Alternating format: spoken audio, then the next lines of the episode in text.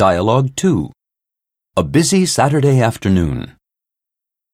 Dave, do you have time to go to the supermarket? We need some milk, eggs, and avocados. Sure. Just let me finish working on the car. It's been giving us a rough ride recently, but I think I can clear up the problem if I tighten up the suspension before I go. Okay.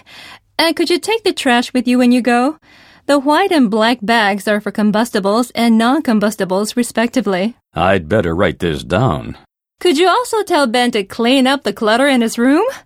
I want him to stick to a routine of tidying up regularly, not just during the annual spring cleaning. He's letting a vast pile of clothes accumulate on the floor. You can't get past the entrance. I wish he would tidy up his room voluntarily, but he tends to brush off any criticism.